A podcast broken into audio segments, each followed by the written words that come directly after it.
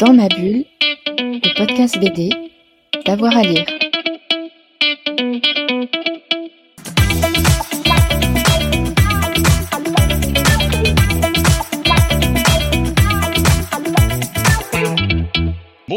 Bienvenue dans ce nouvel épisode de Dans ma bulle, votre podcast 100% BD avec avoir à lire. Aujourd'hui, j'ai le plaisir de recevoir le boss, l'homme de l'Enfeuse de Troyes et de Troll de Troyes et de tant d'autres séries, l'homme aux 15 millions d'albums vendus de par le monde, l'homme qui a lancé avec Olivier Sulpice le label Draco en 2019, Christophe Arleston, est mon invité. Christophe, bonjour. Bonjour. Alors, j'ai le plaisir de te recevoir pour une nouvelle série, une nouvelle fois entre humour et fantaisie. hein.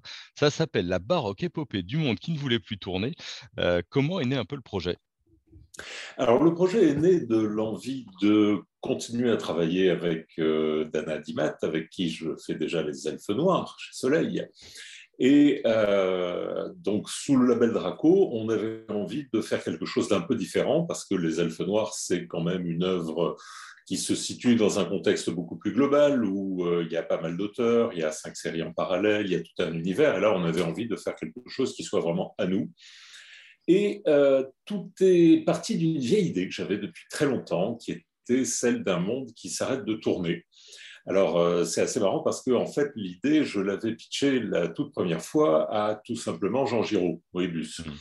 À une époque où on avait envisagé de faire quelque chose ensemble, et puis euh, il avait dû renoncer parce que c'est le moment où il a appris euh, qu'il était malade et il a mis la priorité à finir évidemment tout ce qu'il avait en cours à ce moment-là et pas se lancer dans de nouvelles choses. Et cette idée était restée dans un carton pendant très longtemps. Et euh, quand avec Dana, on a cherché ce qu'on pourrait faire, j'ai dit Ah, mais moi, j'ai cette histoire de monde qui ne voulait plus tourner. Et elle m'a dit Ça s'appelle comment? J'ai eu un instant d'hésitation, et là, je lui ai dit La baroque épopée du monde qui ne voulait plus tourner. Il y a eu un grand silence. Elle m'a dit Tu es sûr pour le titre? J'ai fait Oui, tout va reposer sur le titre. Et en effet, euh, le titre en lui-même m'a euh, incité à partir vers une construction beaucoup plus baroque, une narration beaucoup plus décalée. Euh, pour une histoire de fantasy, somme toute assez classique dans le fond. hein. On Mm. est dans de l'intrigue de palais, on est dans, euh, euh, dans une grande quête, mais euh, qui va être racontée d'une façon un peu plus originale. Ouais, parce que ce qui est avant qu'on rentre dans l'histoire, on, on va s'y intéresser. Moi, ce que j'ai trouvé assez étonnant et, et assez épatant, c'est que tout est très construit. Euh, l'univers politique, l'univers scientifique ou, ou pseudo-scientifique, en tout cas, euh, ils, ils cherchent, ils ont des explications. Euh, ça veut dire qu'il y a beaucoup de background derrière, ça veut dire qu'il y a beaucoup de travail aussi pour poser un petit peu tout, tout ton univers. hein? J'aime travailler sur des univers construits toujours. Mhm. Euh, j'ai besoin d'un d'un background que je construis pas forcément avant de, de démarrer le, le synopsis, mais euh, que je construis au moment du synopsis en tout cas. Et puis, euh, il y a beaucoup de petits hasards aussi qui interviennent en cours de narration et euh, que aujourd'hui, avec l'expérience, je, sais exploiter les, les petits, trucs surprises. Par exemple, les deux oiseaux n'étaient pas prévus au programme au départ. Euh, c'est tout simplement des bulles placées d'une drôle de façon qui euh, venaient de l'intérieur de l'immeuble, d'une fenêtre. Euh, Dana a dessiné ces oiseaux en avant-plan. On a eu l'impression que les oiseaux étaient en train de parler. Et là, d'un coup, je me suis dit, ah bah oui, tiens, ça c'est formidable, c'est une bonne idée, je vais exploiter les oiseaux. Et, j'aime beaucoup rebondir, improviser. Donc en fait, avoir un background bien construit, c'est euh, la meilleure sécurité pour se sentir la liberté d'improviser à côté. Ça, c'est une des, des jolies euh, initiatives, en tout cas, euh, parce qu'il y a les oiseaux, mais il y a aussi des personnages qui nous parlent quasiment directement, comme, comme si c'était du off, euh, un peu comme dans certaines séries américaines. Ça, pareil, tu l'avais dès le début ou ça s'est euh, imposé? Je pense au personnage de l'oncle, à un moment, je ne veux pas tout dévoiler, mais, Oui. mais qui s'arrête pour expliquer ses intentions de son point de vue à lui. Oui, oui, oui, ça c'est euh, quelque chose que j'avais vraiment envie de faire depuis le début. Euh, c'est ce côté très théâtre où pendant un instant on interrompt la représentation, on se tourne vers le public. Et d'ailleurs euh, on remarquera que la mise en scène de ces pages-là est très sobre, c'est juste le personnage en pied, exactement comme au théâtre, qui s'est tourné vers le public et qui va s'adresser directement au public comme si tout le reste de la scène avait disparu.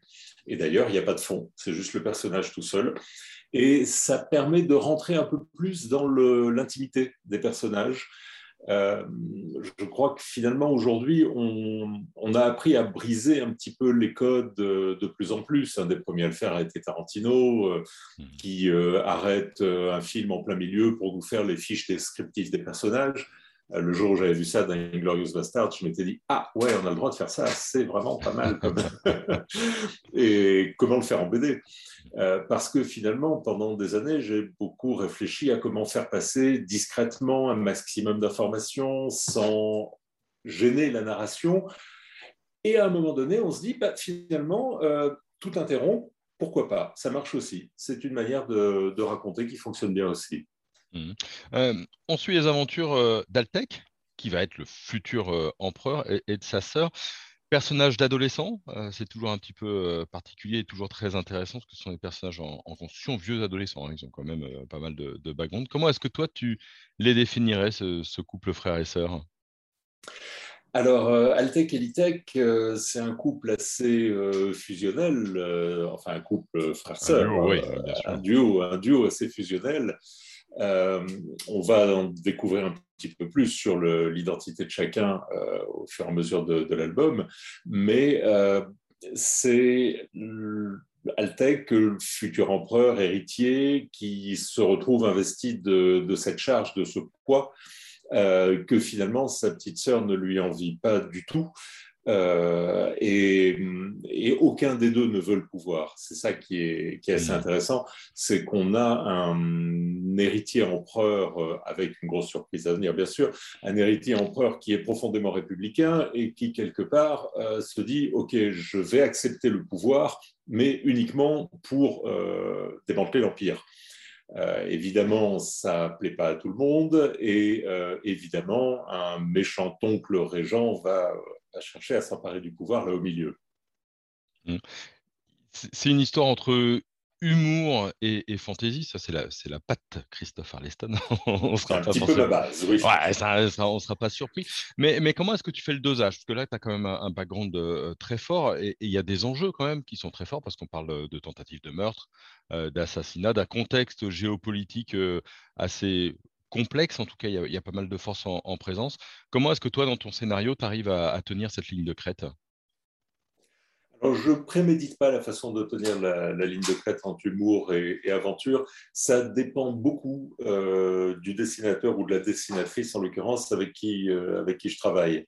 Euh, par exemple, sur l'Enfeust, Tarquin aime bien les grandes séquences très héroïques, très épiques.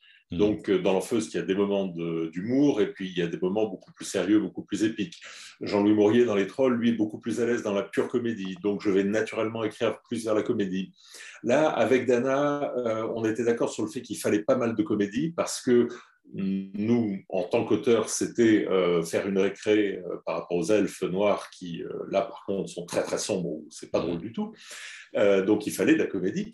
Et euh, j'ai commencé à en mettre, ça a influé sur sa manière de dessiner, et sa manière de dessiner les premières pages a influé sur ma manière d'écrire. Hmm. C'est vraiment là aussi très, très fusionnel, moi, mon rapport à, celui celle qui va mettre en image mon histoire, et j'adapte mon histoire en permanence en fonction de ça. Euh, par exemple, il y, a des moments où elle m'a dit Ah, euh, là, le, personnage, je lui avais dit, euh, le personnage va faire une démonstration un peu comme une majorette.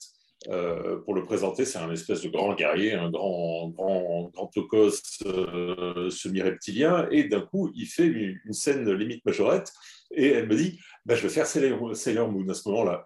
Donc, elle me, elle me le met en, Sailor Moon. Donc, la coloriste, qui a tout de suite vu la référence d'ailleurs, Florence Torta, euh, a, fait les couleurs qui allaient avec. Et d'un coup, donc, ça tourne, ça tourne à la farce. Bon, de toute façon, une séquence majorette, c'était pas sérieux, hmm. mais euh, je sentais que Dana avait envie de, s'amuser à dessiner de cette manière-là. Ouais, donc il y a un vrai dialogue euh, au, fur et à mesure. Tu, lui envoies l'histoire complète ou c'est chapitre par chapitre et tu modifies ensuite? J'écris toujours mes histoires au fur et à mesure. Euh, j'ai toujours euh, quelques pages d'avance euh, sur celui ou celle qui fait les dessins et ça me permet de rebondir, d'être réactif. Ça me permet aussi d'être dans le même rythme parce que là, bah, Dana a mis huit mois à dessiner l'album, donc j'ai mis huit mois à l'écrire. J'étais toujours là. Euh, donc comme ça, quand je vois arriver les storyboards, je vois arriver les pages crayonnées, je vois arriver les pages ancrées, et je suis dans l'action. C'est pas comme si j'avais écrit un truc euh, six mois avant que j'aurais oublié entre temps. Moi, j'aime vraiment construire en même temps. C'est pour ça que je suis toujours sur 4, 5, 6 scénarios euh, en même temps. Là, euh, hier, j'ai fait 5 euh, pages pour Alessandro Barbucci pour le prochain écho. là, je vais me mettre à Elfie. Demain, je dois faire du troll. et à chaque fois, je fais 3-4 pages de chaque. Et le fait de passer de l'un à l'autre me, ressource à chaque fois, au contraire. il va se passer une semaine, 15 jours avant que je revienne sur un scénario. suffisamment pour que j'ai eu le temps de mûrir euh, des nouvelles idées, d'aller un petit peu plus loin, pas trop pour ne pas non plus oublier complètement où j'en étais. Donc c'est cet équilibre que, j'essaie de garder à chaque fois, mais je rebondis sans cesse sur les, sur les séquences. Euh, il arrive parfois que, euh, bon voilà, je te donne l'exemple des oiseaux, il arrive que je prévois un personnage secondaire, et puis le personnage secondaire, finalement, une fois que je le vois dessiner, euh, je le vois dans l'action, je me dis non, bah, lui, on va le flinguer. Donc, euh, hop, on s'en débarrasse. Et par contre, un autre personnage secondaire qui n'était pas prévu, d'un coup, je trouve qu'il a un charisme extraordinaire, donc je lui écris un rôle. Euh, j'aime beaucoup improviser. Et c'est pour ça que c'est important d'avoir un synopsis carré au cordeau, mhm. parce que c'est un filet de sécurité. Et à partir de là, on peut partir en impro. Voilà, c'est bon. Pour ceux et celles qui nous écoutent, on sait maintenant euh, quand vous voyez un personnage mourir, on sait pourquoi. Pas toujours, mais on sait pourquoi. alors, c'est pour créer du pathos. ça arrive aussi. Ça, veut dire que tu as déjà quand même une bonne idée, une bonne trame sur ton tome 2. Est-ce que tu peux nous, en dire un, petit mot sans tout dévoiler? Ah ben non, non, non. Sur le tome 2, ce que je peux dire, c'est qu'il va être plein de surprises. Euh, euh, je sais pourquoi et comment le monde s'est retrouvé dans cette situation. Oui, je sais où je vais. C'est important de, savoir quel est le point d'arrivée, même si on ne sait pas exactement par quel chemin on va y aller. Hmm. Mais, mais voilà, c'est à la fois, c'est ce que j'aime dans la fantaisie. La fantaisie, c'est d'abord et avant tout une manière de, parler de, nous, du monde d'aujourd'hui, hein, et à chaque fois de, renvoyer à des petites problématiques sous, sous l'air euh, de comédie, euh, quand même euh, faire mettre les choses en perspective par rapport, par rapport à nous, et sans prise de tête, mais, mais que ce soit là. Et puis, donc là, on a quand même tout le, questionnement du genre qui se pose à travers l'aventure humaine des, des personnages. Euh, c'est donc avoir un, bon niveau d'aventure humaine, c'est important qu'il y ait de l'empathie, c'est important que, qu'on aime les personnages, qu'on s'y attache, et puis bah, qu'il y ait un petit background euh, aventure politique toujours euh, qui, qui mette tout ça, qui fasse un, comment dire, un, écrin pour l'humain. Quoi. Oui, parce que tu as, la, dent un petit peu dure sur certains politiciens, sur certains scientifiques qui veulent conserver absolument leur place. Il y, a, une forme de satire dans tout ce que tu fais. Oui, oui, oui, bah, il y a toujours de la satire, c'est euh, le rôle de l'humour. Hein. Euh, faire rire, ça doit avoir un but quand même. Euh, un petit mot sur l'objet. bel objet. Alors l'objet, oui, l'objet, il est magnifique et ça, on le doit, je tiens à la citer, à une graphiste exceptionnelle qui s'appelle Noémie Chevalier, qui a beaucoup travaillé pour des couvertures de romans pendant longtemps. Et comme on avait ce titre très long, il était évident que ça allait être une gageure de faire la couverture, hein, euh, avec un titre aussi long, et que finalement, le héros de la couverture, c'était le titre en lui-même. Donc, euh, j'ai contacté Noémie Chevalier, je lui ai filé la patate chaude et elle nous a sorti ce projet de couverture en laissant des espaces, en disant là, ça serait bien de dessiner ci, là, ça serait bien de dessiner ça.